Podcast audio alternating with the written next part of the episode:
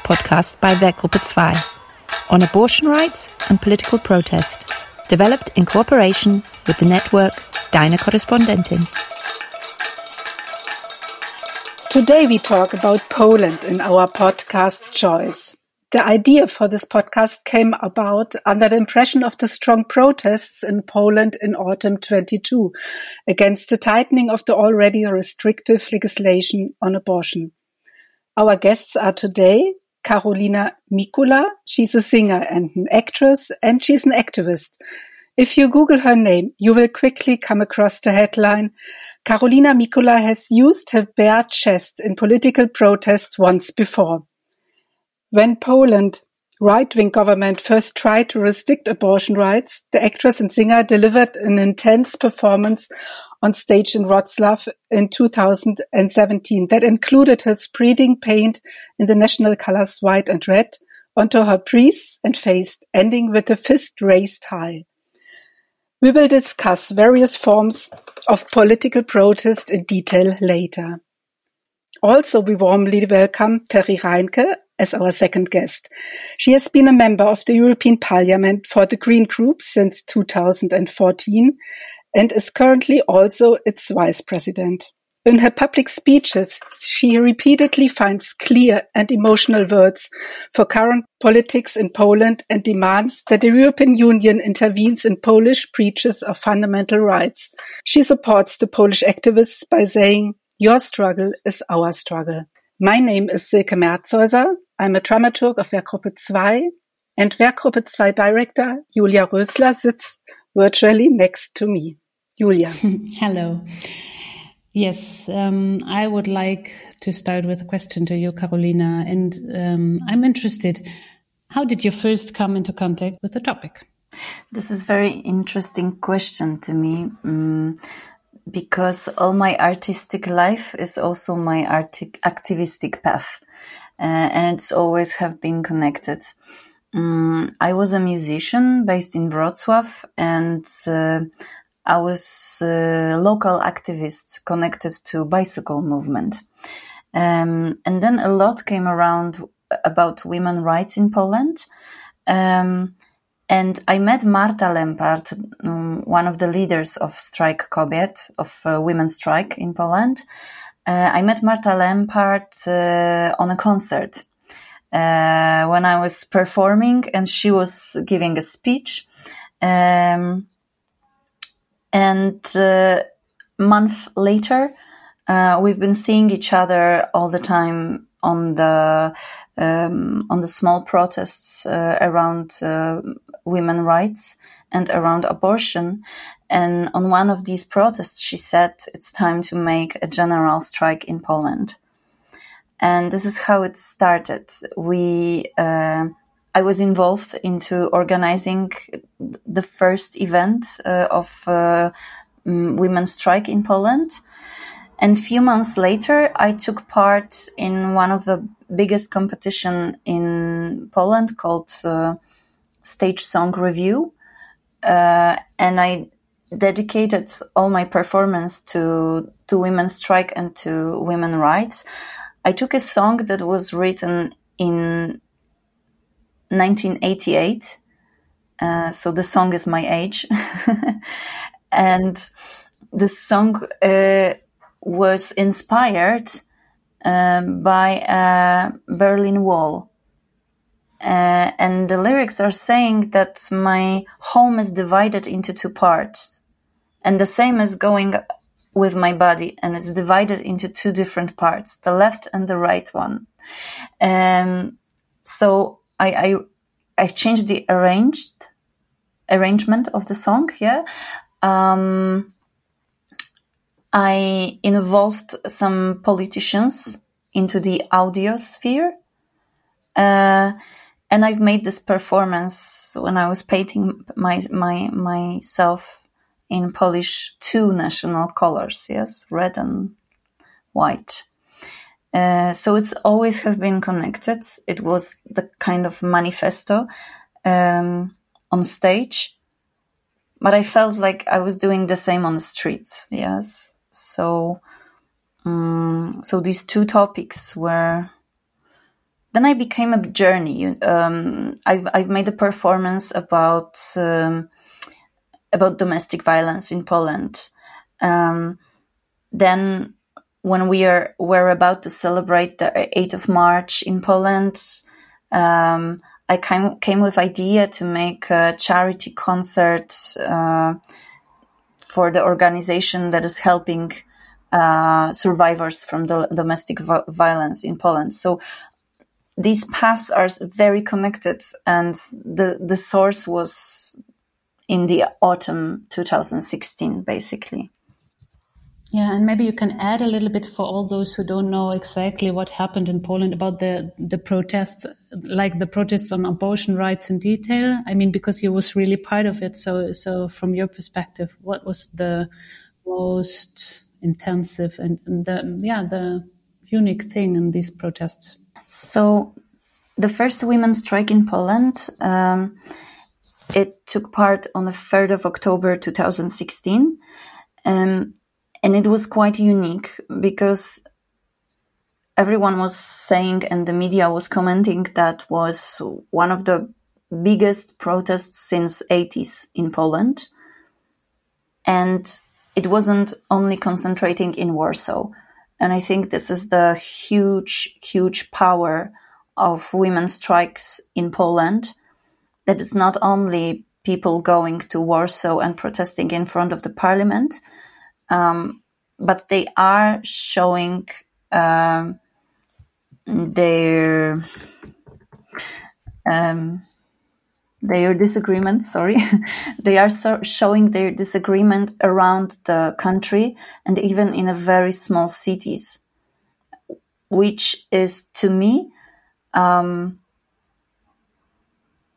even more powerful and it requires even more strength yeah, it requires more strength than showing your breast on the street.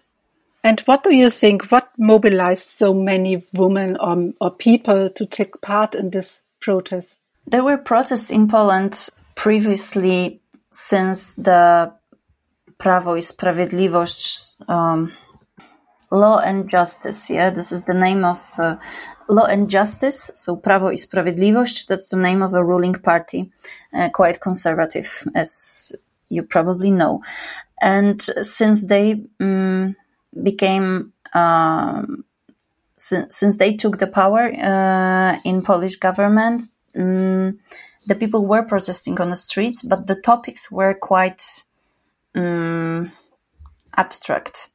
Uh, it was connected to constitution. It was ver- uh, it was connected to uh, to justice, uh, and people didn't realize it might affect their daily life. And the women uh, protests start because it affects you um, organically. Yeah? This is around your body. This is someone telling you or your girlfriend or your partner or your mother, sister, friend that she needs to do something with her body. Yes. Mm, so, so I guess that was the point that moved people um, in 2016. Mm, and now it, in 2020, um, the protests were um, three times that massive. And the new generation went on the street. Uh, very young people who will never vote to Conservative Party. The new generation. And uh, I was even thinking that maybe those protests will not affect that much what is happening on the political level but we are having a huge cultural and social revolution.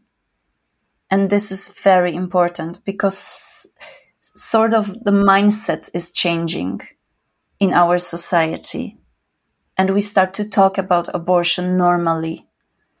Um, and the new generation of very young people are now on the streets. They are much, much, much, much younger than me.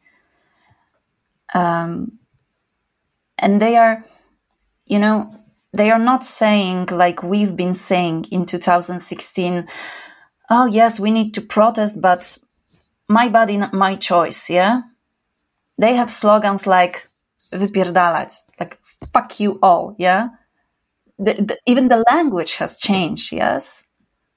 Um, so so I, I, I feel like this is um, this is the revolution that's like the the ruling party or or all the all those you know all, all those people um, from older generations they probably even don't understand the madness of those young people on the street yeah?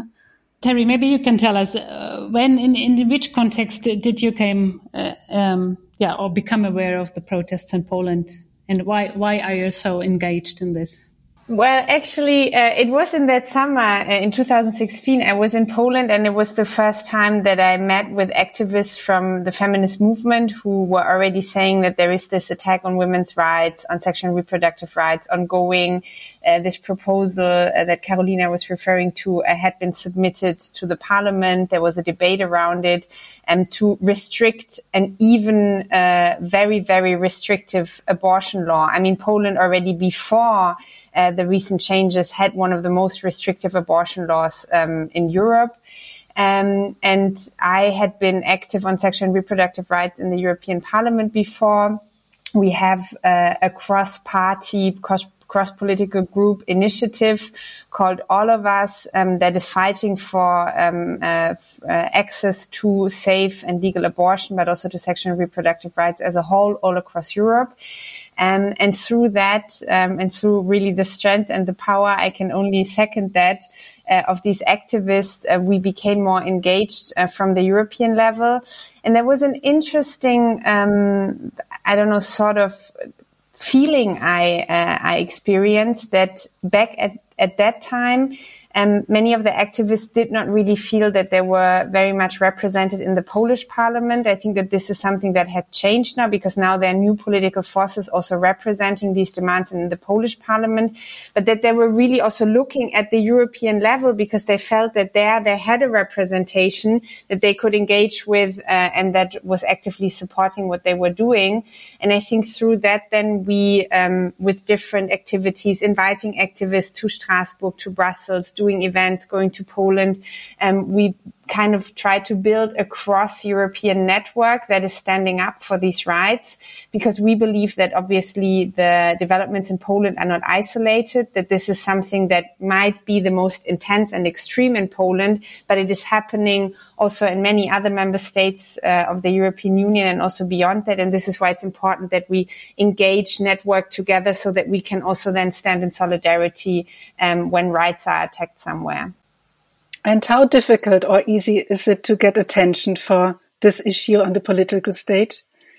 Well, I have to admit, maybe in the beginning, um, because I mean, um, as Carolina was also saying, this was very closely linked from the very beginning to a more broader attack on rule of law and democracy in Poland. So the ruling party is not only specifically going against women's rights, but there had already been, you know, this justice reform in quotation marks um, that they had started basically undermining the independence of the judiciary, um, trying to um, intimidate civil society organizations and so on and so on. And for this, in the beginning, it was much easier to address it. There was a very, I would say, far-reaching consensus that that was not okay. Um, what was happening with regards to, for example, the independence of the judiciary all across the political spectrum. When we talked about women's rights and specifically uh, the right to abortion, that was a little bit more difficult. So I think there were there was a, a, bigger reluctance of certain colleagues, um, also from Poland, but um, also some others, um, who didn't specifically want to talk about this topic. Uh, a fear maybe that this might, you know, that it, it's it's a little bit of a niche topic that is very controversial, and if we talk about it, we might lose a certain group of people, and that really, really intensely changed after the first um, women's strike, because then people could see how mobilizable um, people, women, but also others in Poland were um, to fight for um, sexual and reproductive rights. And then it became much easier. So with this cross-party feminist network that we have in the European Parliament, then we could organize plenary debates, we could organize events, and we could really get a lot more people on board. And, and we, I think, managed to create a certain level of awareness and that then was also useful for the activists on the ground um, to to use and to say, look, what is happening here is not okay, and there is a reaction also from the European level to this. Terry, you mentioned that in Poland we already had one of the most restrictive rights uh, in terms of abortion, and I think this is very interesting because. Uh, uh, recently, uh, when I was talking uh, with Julia and with Silke, uh, I've mentioned my friend activist uh, who is traveling a lot to Sweden, uh, and he sent me a message that uh, his friends from Sweden are saying that they remember their mothers and their grandmothers going to have an abortion in Poland, and now we have quite opposite situation. And I remember recently uh, reading a book of Katarzyna Wężyk, um, Aborcja jest, it means abortion is. Um, she was uh, she was analyzing uh, the um, the the beginning of our democracy uh, and how we have this uh, round table um, in 80s and how we actually managed to have our first democratic government uh, and even constructing this government, the democratic government, we did not uh, we did not protect our rights as a woman. And they're also they they always been saying, ah, there will be time to protect women rights. Ah, there will be time to discuss on that topic. The most important right now is to construct our democratic government. Uh, and we ended up with having a round table with only one woman woman uh, taking part in it, uh, and few priests, of course. And a uh, few hours later, in 1993, we uh, banned the abortion uh, in any cases. Yes, I mean we banned the abortion. We we have only those three cases that we could have the abortion, and now we have zero. Um, so this is important when this is what we are dealing again with. Is that talking about abortion at and feminist revolution in Poland, we cannot say, ah, there will be time for LGBTQ people rights. Ah, there will be time to discuss transgender people having abortion, etc., etc. Yeah, we, we need to learn this lesson that we cannot dismiss anyone when we want to talk about freedom, feminism, and democracy. I mean, it's really interesting to understand a little bit uh, better um, about the, the influence of the of the church, because I mean, Poland has been a socialist country for so many years. Why why they do they have this this big impact? I mean, do you have an idea? I think that during the uh, communist times, um, some churches were. Um, we're supporting the democracy movement. Yes, uh, we have we had this Jean Paul II, yes, uh, the Pope, uh, who was saying a lot about fighting for freedom and a lot about democracy and a lot of being independent. Mm, and some priests in Poland were supporting democracy. That's why they went, the, the Catholic Church uh, went very high in having a power in in the country.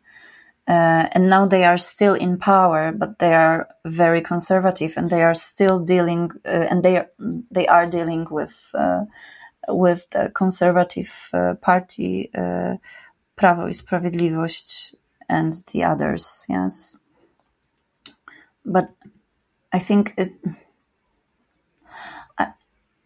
I would say it was the the biggest mistake of uh, communist times in Poland. People were not ready to have this to, co- to talk about secular state. Yes, we are now talking about secular state because we our our society is now ready for that, but we weren't ready for this uh, uh, in in sixties, seventies, eighties. Yes. Mm. And because the country was uh, uh, like the the communist movement was in opposition of uh, uh, of religion, the Catholic Church was very in power and was supporting democracy. And Terry, how is it? Can you talk to the Polish colleagues in the in the parliament about this? Are there other rooms where you can talk this like this directly? Well, to the uh, people who are in opposition, certainly. I mean, now we have um, from really um, obviously the, the, Greens, the Social Democrats, um, and then even from the pro-European conservatives. I mean, you know, the Polish political spectrum is a, a little bit interesting because, um, at least in the last legislature, and I think it's still a little bit like this today, the two biggest um, groups of MEPs from Poland sit in the conservative group um, that is together with the German conservatives, and then in the even more conservative, so the anti-European conservative group where the ruling party um, is sitting in. So in general, the representation of the Polish citizens uh, inside of the European Parliament is more on the right side of the spectrum. But now, indeed, we have a very, I think, well-working um, coordination also on this topic of abortion rights um, with the um, or the the uh, platform um, people, so the civic um, platform um, MEPs, including them, obviously the more progressive ones even more, um, and with the Polish colleagues from the ruling party. Honestly, in the beginning of all of this struggle, I think there was still a hope from our side that with arguments you could actually convince them. So you could say things like, you know, uh, restricting abortion even more, restricting the access to abortion. It's not going to prevent abortions from happening. It is just going to prevent safe and legal abortions from happening. And it's going to put a lot of people into impossible situations. It is not helping your cause. You know, instead of trying that, why don't you make the access to, for example, contraceptives easier so that there are less people who become pregnant without wanting to? And um, things like like this. So we were really trying to bring arguments forward.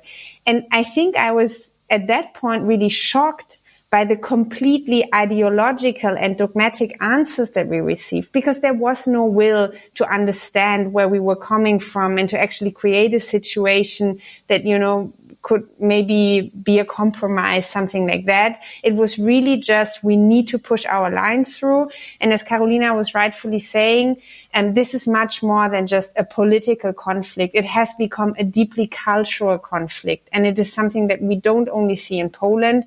I think it's part of this like sort of authoritarian wave. Um, that we see across Europe, um, where really this topic of who has control over you know, women's bodies, who has control over deciding things like this, um, has become a battleground. Um, and it is really beyond arguments. It is beyond the question of what is actually better for people's health. What is actually, uh, you know, doable solution? Where does it work? Where does it not work? I mean, you can look at other countries in the world where you have found different solutions to these questions where things look much better. Um, and this is something like with with this group of Polish MEPs, so people from the ruling party, it has just stayed to be very, very difficult to communicate. Um, because there is just a lack of willingness to even see the reality from my point of view. And this is a situation that is obviously very difficult from a democratic point of view because it feels a little bit like, um, even in situations where maybe you could, you know, move things a little bit into the right direction. Um, that is kind of made impossible. Um, but this is why for us it is even more important, obviously, to be in very close contact with civil society in Poland, with activists in Poland, and to see their point of view and to try to support their work. Just want to say this is difficult and very dangerous because if we are not talking about uh, uh, about democracy, we are going more forward towards the fundamentalistic or uh, state of mind, yes, and uh, we have a huge influence of Ordo Iuris organization. I don't know. Um, they um, they call each they they are called Ordo Iuris, the Institute of Law, but this is the fundamentalistic organization, and they are part of a of a huge net of organizations like that around the world, and they have a huge influence uh, in Polish government right now. Um, even like one of the member of Ordo Iuris is now in Supreme Court in Poland. They have huge power and uh, very conservative, uh, very conservative uh, uh politic uh, um, supporting Ordo Iuris is one of the candidates for commissioner for human rights in Poland. So they are everywhere in many political structures, and this is very dangerous to me. Could you add a little bit uh, about because you you told us when we spoke before that there is also um, or that that sometimes for activists they also try to to stop their work or their activism by by different things like like to this what you told us about the payments. Yeah um, during the protests um, during the protest we uh, came up with um, um, with a huge police brutality which I haven't seen on the streets few few years ago. Um, so first of all, it became very dangerous to go on the street to manifest anything. Um, then they were trying. shit, I need to. Um, I need to sanepid. How to how to say what is sanepid? Okay, we have this. Um, how to call this? Like the sanitary inspectory um, let me yes sanitary inspectorate something like that. Um, and they are uh, they were giving a huge uh, financial fees to tickets yeah to people uh, being on streets because of covid yeah. But because of covid it was around um, 4000 euros that you need to pay because you went protesting for a street on, on the street. And of course, later on, uh, people were, um, were winning those cases in a court, but still they had to pay. So their fin- finances were blocked and, and stuff like this. They were trying to fear very young people, um, because of uh, virtual ed- education, they were using uh, as, uh, symbols of strike um, uh, on uh, different platforms uh, while having classes. Yes, and um, they they were also. Um, um they were also threatened that they will be ex- expelled from school because they were showing that they took part in uh, in strike uh, in strikes. And the other thing is uh, that uh, I can say from this uh, cultural perspective, because I am a member of uh, consultating um, um, Rada Konsultacyjna. Um, sorry. I never uh, consultative council. I've never been talking about this in English. Sorry, uh, I am a member of consultative council, um, which is something that uh, was created um, because of strike. Mm, and we uh, we gathered a lot of experts around different topics because people were protesting not only about abortion um, and uh, when I'm talking with experts and with uh, with people working in culture in Poland, uh, everyone was saying that, of course, from few years since the government has changed, uh, we can see that only national art, nationalistic sometimes art, and uh, Catholic art is receiving the the the biggest financing. Yeah, and now. Um, now everyone was being checked if, on Facebook if they have anything in common with uh, women's strike, for example. And many institutions, many artists, they haven't received any fundings. Um, and this is the sort of economical censorship. And we saw that uh, growing uh, for for last few years, but now it they, now I have uh, impression that they don't even try to hide it. So, they are just doing that. Um, and the like f- few days ago, they said that our commissioner for human rights um, is unconstitutional. uh, so the situation is becoming more and more dangerous, I would say. And if I may add, I mean, there is a very, I think, targeted and orchestrated political campaign against people who are protesting, who are organizing demonstrations and so on and so on. So what we also see is strategic lawsuits against public participation. So, you know, people who are organizing protests, but also people who give information. Like we have some activists from the LGBTI community who are giving information to us, who are gathering information, and then they're flooded with lawsuits. Um, that you know for them they have to pay lawyers it's very very energy in- intensive um, and this is basically a form of tactics of obviously intimidation but also just really financial and organizational, you know, putting so much pressure on people that eventually um, they will probably give up. Um, and it's already something that Carolina can probably say more about this. Um, that is um, that is happening. That certain people say, I don't know how to deal with this anymore. So I'd rather go somewhere else, you know, activists that, that are moving out of the country because they feel that it's an impossible situation for them to be in. And this is also, I mean, one of the aspects why this is so closely linked to the whole question of democracy, um, because there is this really authoritarian, even autocratic logic behind it that is, you know, trying to really silence the voices of all people who are dissenting. And that's a very, very big problem. I once read this sentence in a in a German newspaper, which is saying that when we when we look to Poland, uh, we don't know if we see the the dark past or if we see uh, the dark future for for the whole Europe.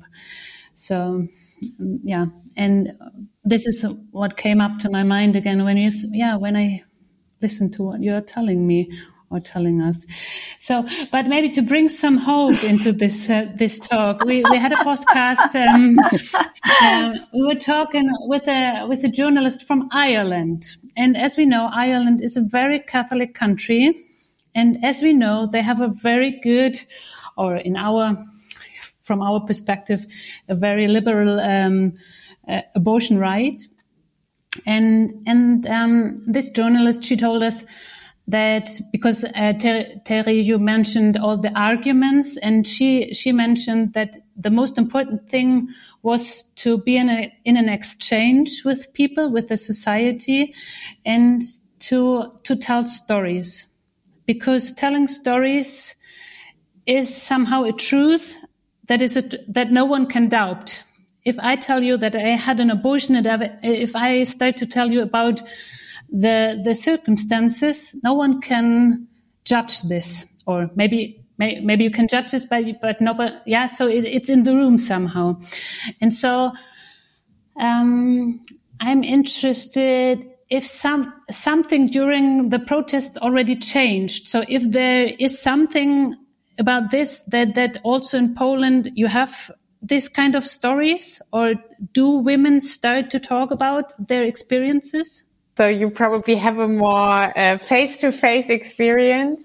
In 2016, when we start, um, when then a few, um, let's say, celebrities said about their abortion, the people were judging, oh, you didn't have a reason, you were not sick.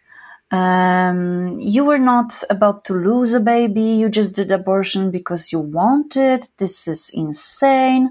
So the public opinion was very criticizing uh, back then.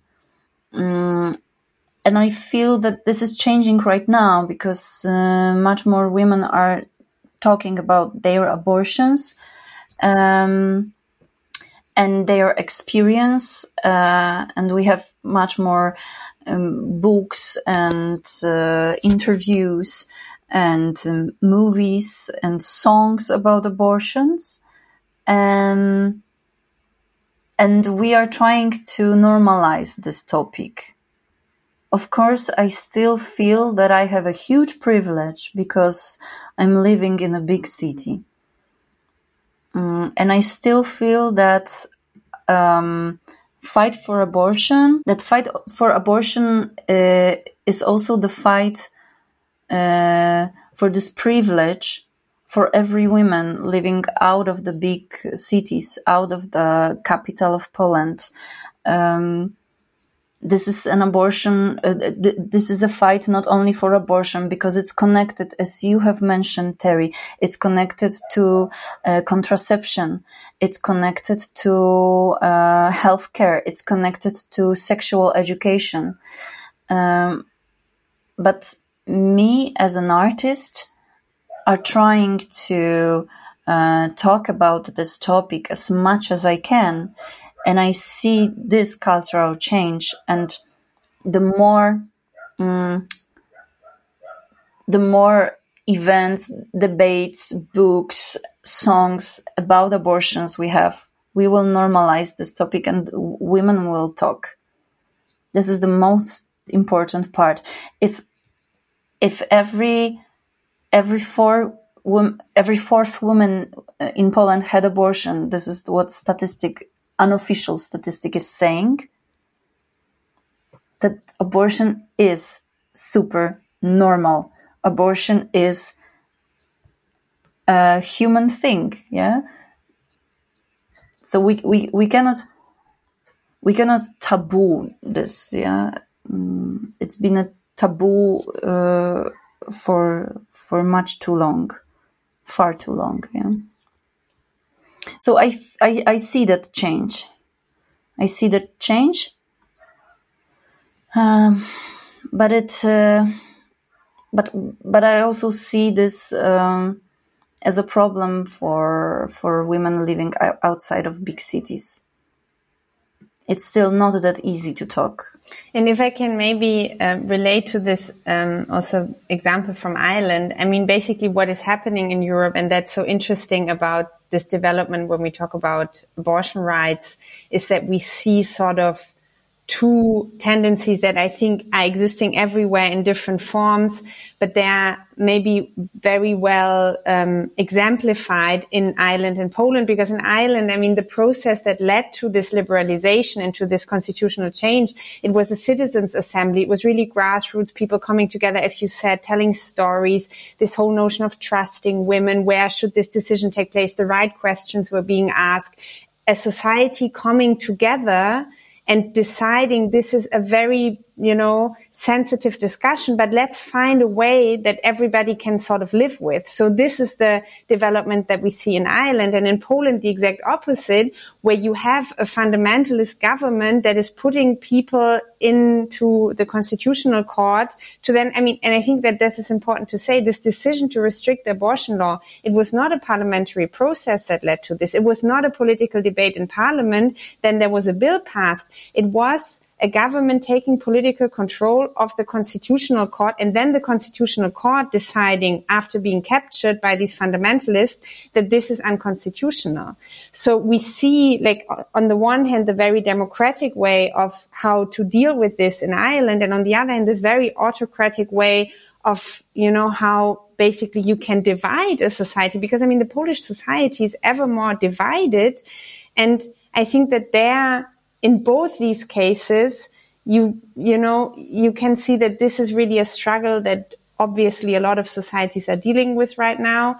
But one last thought, and I think that that is important, and that's also what Carolina was, I think, reflecting on now.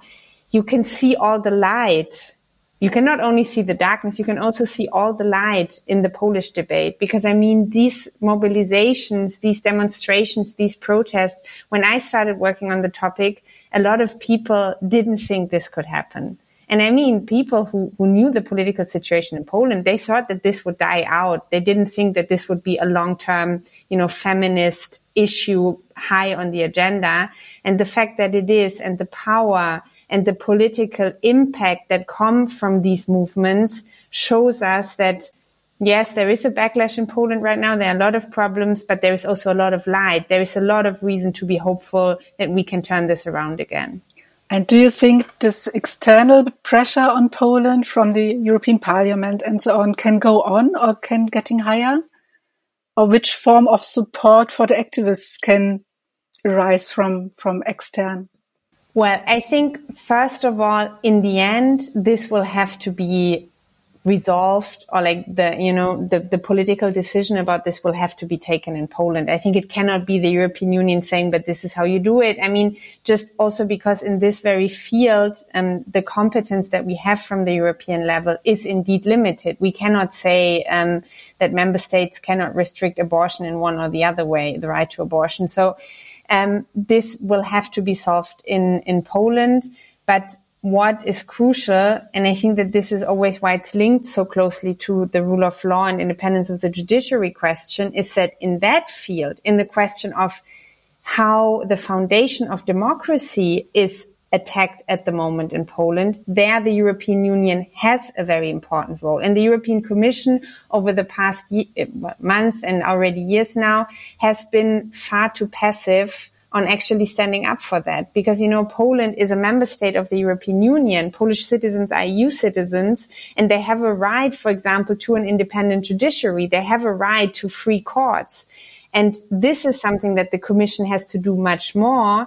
And if the commission, and this is maybe a take that some people here in Brussels would, would not like to hear, but if the commission had been more decisive from the start, against this attack on rule of law, against the attack on independent uh, courts, then maybe we wouldn't have even seen what happened last October when the Constitutional Court further restricted um, the, the abortion rights in Poland. So I think that the lesson we have to learn is that the European Commission has a duty to defend fundamental rights of EU citizens, including fundamental rights of EU citizens in Poland. Because they were trying to push um, to push the uh, anti-abortion le- legislation through parliament for four years, and they couldn't because of the massive protests. And they were postponing and postponing and postponing the voting. Um, so they didn't vote. Uh, yeah, any anyways, yes or no. Uh, that's why, yeah, they, they need to find the different way to uh, to push it through and they did what what you what you explained.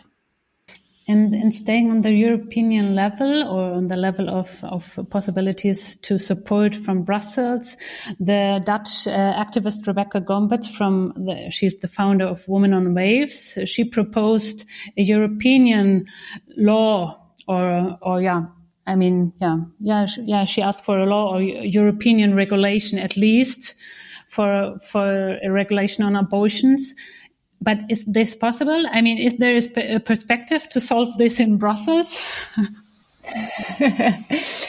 Well, in the short run, as I told you, I mean, there is, uh, we have multi-level democracies inside of the European Union. So there are things where we have, according to the treaty, possibilities to do something. And there are things where it's much, much more difficult. And it's true that on the question of abortion laws, um, it is more restricted what we can do. Um, so just, you know, having a, an EU law on the question of access to abortion, um, that is probably going to be very difficult to push through, um, to find a legal base in the treaties there. But one of the things that we are trying to do is to use, um, existing possibilities that we, for example, have in terms of healthcare, because what we want to establish is to it, this is a fundamental rights question, absolutely, but it's also very closely related to healthcare and public health. And there, the European Union, especially now, also um, with with this pandemic, um, is trying to coordinate better between the member states. And one of the things that we are trying is to say that the access to sexual and reproductive rights should be something that is, you know, part of healthcare in all EU member states. Um, and that also includes um, the access to abortion. Um, and there are different entry points that we could potentially use um, to um, to fight back. But for me, what is right now the most crucial aspect of what the European level can do vis-a-vis Poland um, is this general question of defending rule of law um, and uh, the separation of powers. Because if that falls apart, then anything is going to be possible. And Carolina was just mentioning the situation of the Commission of Human Rights, where again, the Constitutional Court was used to basically remove Adam Bodnar, who had really been like a, a fighter for human rights um, uh, in Poland over the past years, uh, from his position. Um, so I think that there we can really see what a, what a far reaching, um, attack is already going on right now and how much this has already um, been destructive over the past years. And I mean, if I can end by saying, I think that we have come to a degree where we have to ask ourselves that if this continues like this, if the European Union can still exist, because if you have member states where you don't have a functioning democracy anymore, how is this going to reflect on the whole uh, project of European integration? How can you work together, even economically? Even if you think that's the most important thing in the European Union, it is not going to be possible anymore. And this is why it's so important that we proactively prevent uh, this further attacks from happening. I, I might add some very bad scenario, but um, looking at, uh, at at Poland, we are not a huge and very powerful country. If we are not in from the geopolitical perspective if we are not with European Union we we are with Russian Federation uh, because we are too small to exist separately from that. And uh, all the things that are happening uh, in, in, terms of Polish democracy uh, and all the things that you said, Terry, are putting us m- more and more uh, into the Russian Federation area of, um, yeah, area of politics. Yes, mm, and this is what we don't want. I feel that police brutality, for example, on the streets are not that um, terrifying as they are in Belarus, for example, right now during the protests, only because we are still in European Union. This is this is the only thing I guess uh, make me feel a little bit more safe. and it will I will try to uh, to uh, end with uh, another optimistic uh, question. we always go back to all the horrible things. It's yeah. Sorry oh, about that. I'm sorry. This is this is very Polish thing. but okay, I, I, can I can add one joke. You know, because the Polish uh, constitutional tribunal tribunal was built in a not constitutional way, we used we used to call it uh, Kaczyński's tribunal it's not constitutional tribunal. It's Kaczynski's tribunal. and maybe Carolina, maybe you can give us an outlook. Um, what do you need that the protests can go on and what would be your wildest goal? And I hope it will come true. And I fight until it will. We, we will we will promise to share this hope. and yeah, I don't know. Maybe maybe you maybe you can tell us how can we support Poland. Hmm. This is difficult, but I believe I believe in in the power of sisterhood. And um, you mentioned Terry the the net of uh, feminist organizations um, that is existing uh, in European Commission and uh, we have amazing uh, women. Mm, they they call each other uh, Abortion Dream Team, and they are the member of uh, also international net with Women on Waves, with uh, Aunt Basia with uh, uh, Aunt Czesia. So, so aunties in different countries that abortion is legal, that are organizing the abortion support in different countries for uh, Polish women and Polish people uh, that want to have an abortion. Um, so I, I see that they are collecting money all the time for uh, medicines, uh, for pharmacological abortion. That are they are supporting uh, women in all country. Um, they are organizing the um, abortion trips. Um, so I would say I would say you can uh, you can. Um, you can support financially, for example, abortion dream team um, because they they are making the they are doing the most important job right now here. Can I maybe add one point because I think it's very important this support for these um, uh, super important organizations. Thanks for for mentioning them, Carolina. But I also think that obviously what we are doing in the European Parliament is one of the options how we can put political pressure. Another one is also that the other member states in the European Union, maybe also more progressive member states, um, put pressure um, on the Commission to do something about the situation. And this is basically something that, you know, whether you're from Germany, whether you're from Sweden, whether you're from Spain, you can always address your governments and say, look, what is happening in Poland, that is something that is undermining European democracy, that is undermining fundamental rights of EU citizens don't just let it happen. You know, say something about it, do something about it, because this is something that we feel that the other member states have been very, very passive in reacting to this.